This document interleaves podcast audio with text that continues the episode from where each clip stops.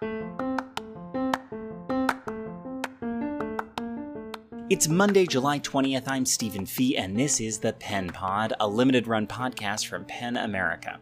On today's edition, mentorship and the craft of writing. In the first of two conversations, we talk about PEN America's Emerging Voices Fellowship with current fellow M. Kiguwa and her mentor, activist and writer Antonia Crane.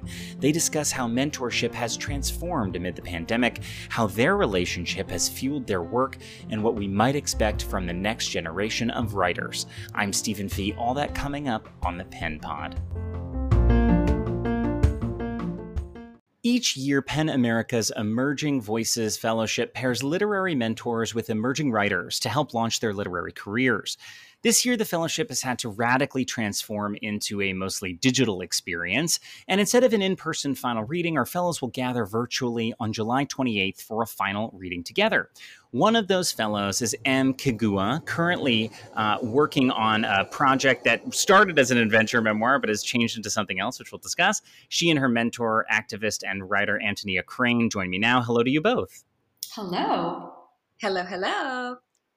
Well, thank you both so much for being here. Um, Em, I, would like to start with you. You know, as I mentioned in the intro, you know, um, this fellowship obviously started as one thing and became something else. And I'm wondering how it matched or diverged from your expectations, especially amid the pandemic.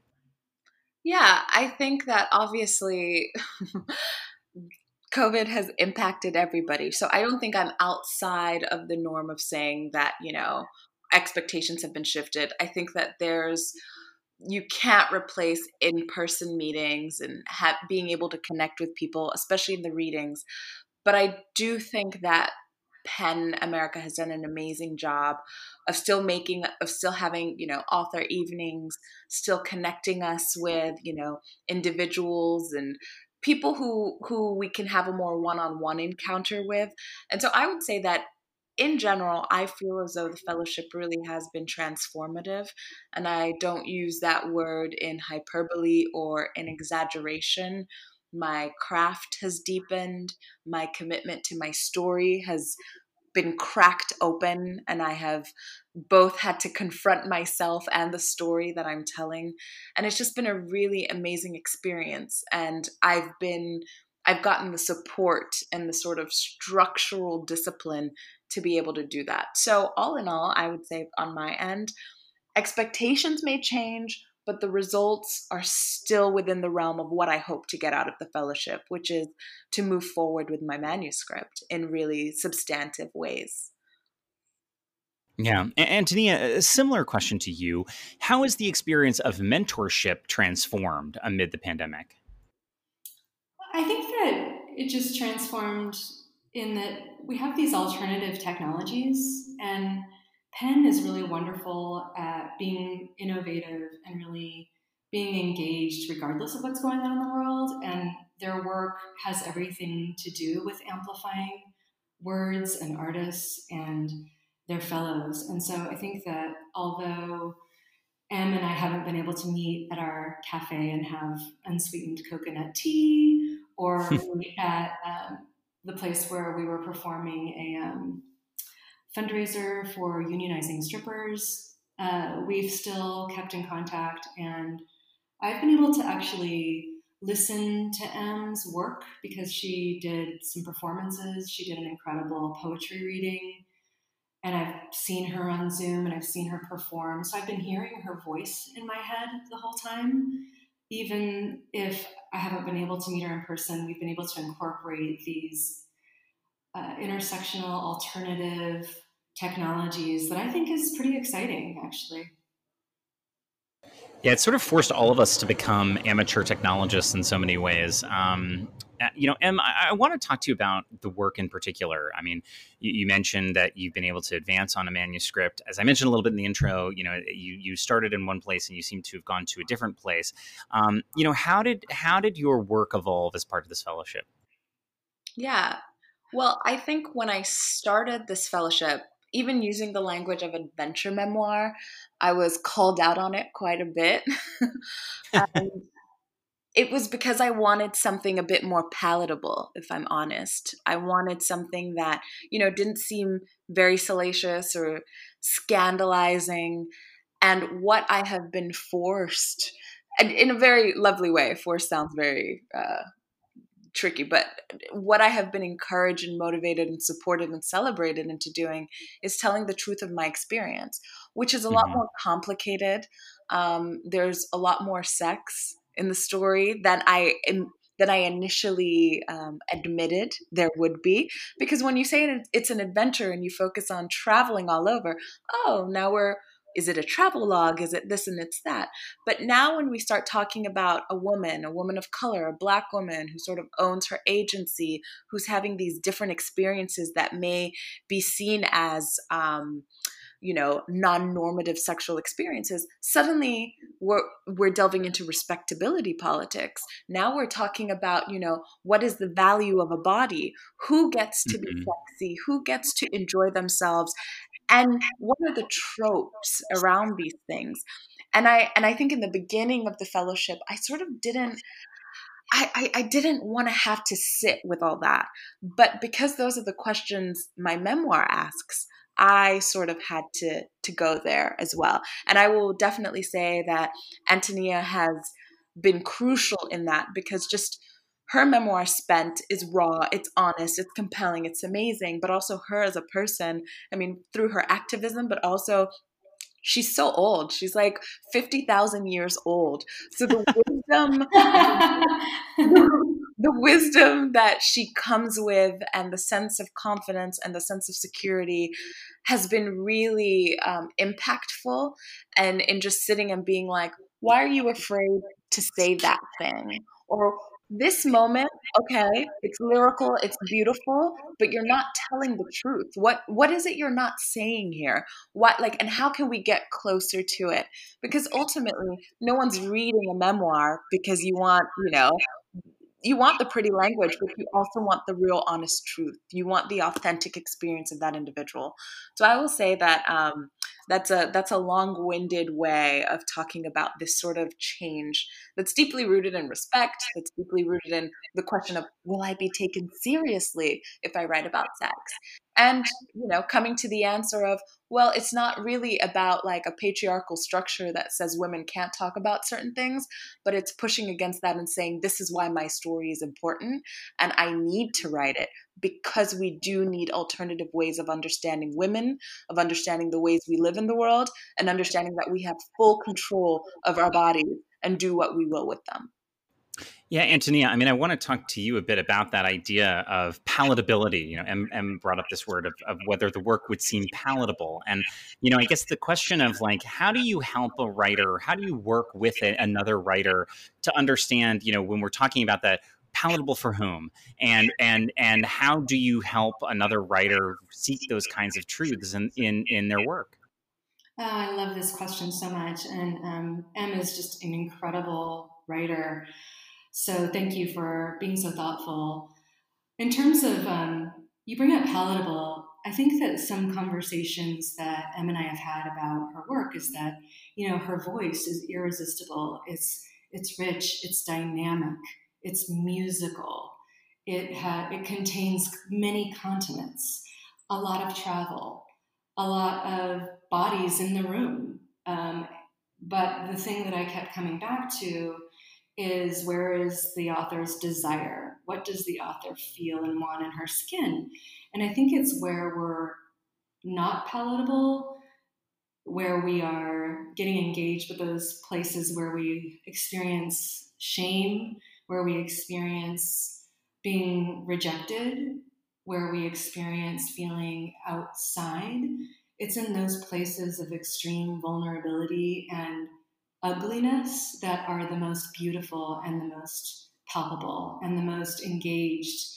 Um, because I think memoir, one of the things that it does is it kind of it asks a question like, "Am I alone?" and it answers the question, "I'm not alone." And and you connect with your writer when you're the most vulnerable. And so I, we frequently sort of like circled around these ideas of where is her body? What is she feeling in her body?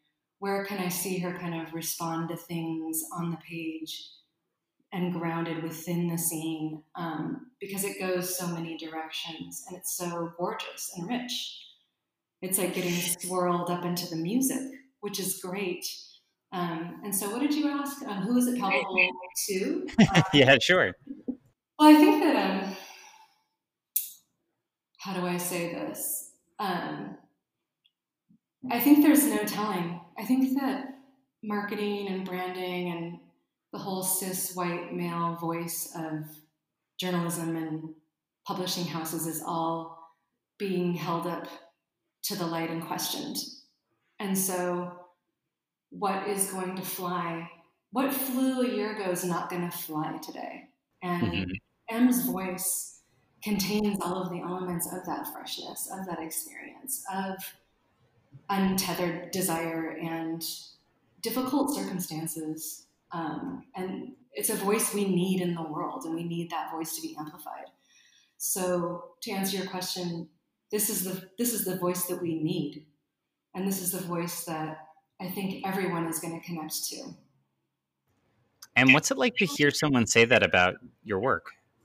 Yeah, I'm crying over here, so I might need a minute.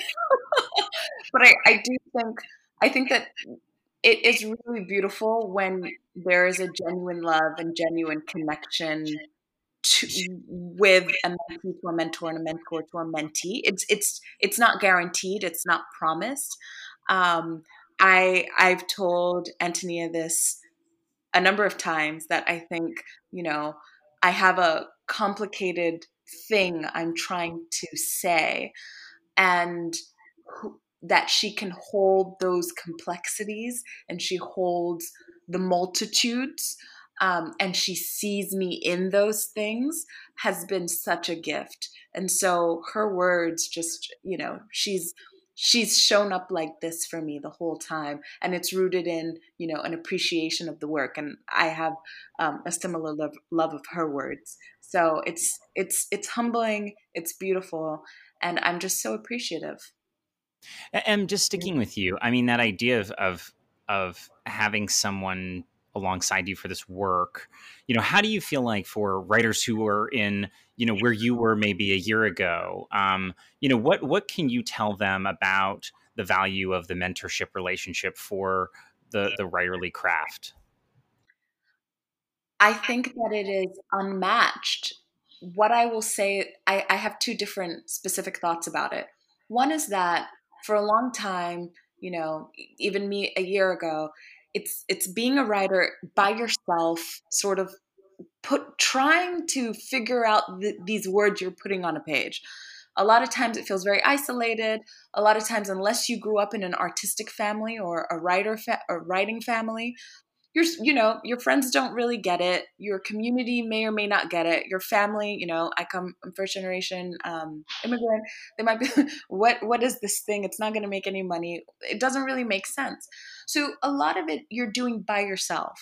And i don't necessarily think that's a bad thing because i think it's it by yourself is how you develop your voice.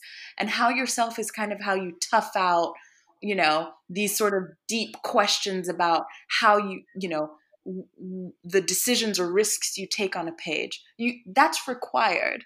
Um, there's a Miles Davis quote where he says, you know, it takes a long time before you can play like yourself. So I think that, you know, there's that part of it, which is important. You do have to sort of do that work. But then when you're able to be in a place, I applied for the mentorship before and was rejected. And I applied again and got in. And I think that that's a testament of like just continuing on and doing the work. And then when you are you know you get into a position where you are able to have a mentor who's able to see you and hold space for you it makes it so special and so you know you're filled with gratitude because you've worked really hard to get to that space as has the mentor to even be in that position. So i think that there's there's a lot there's a lot of work that's involved to get there but then you appreciate the relationship when it's there because i mean what a what a gift to be able to sit and talk about one's work and to be able to delve into it and have someone read you and i mean it's a gift it's an absolute gift yeah a- antonia i want to ask just quickly what are you um, reading right now ooh um, masha gessen surviving autocracy Yes. So good. so good. Incredible. Um, and M? Oh, sorry. Go ahead, Antonia. I wanted to like.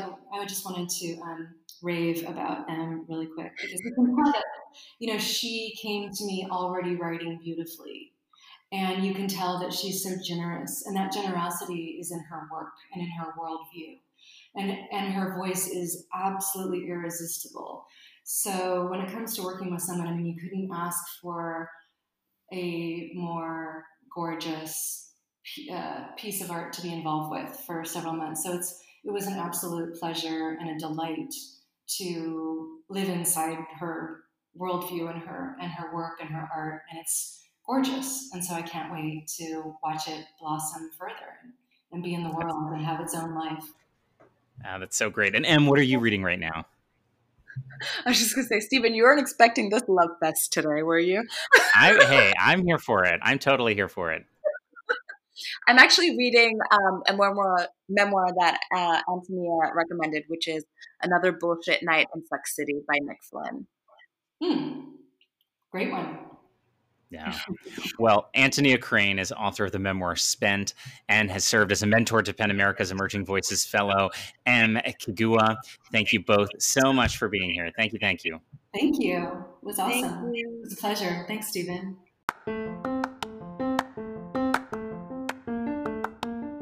And that's our episode for Monday, July 20th. Join us tomorrow for the PEN Pod. You can listen to all our episodes at pen.org. Follow us at PEN America on Twitter, Instagram, and Facebook.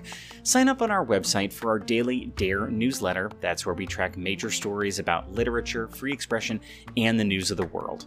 I'm Stephen Fee for PEN America. This is the PEN Pod. See you tomorrow.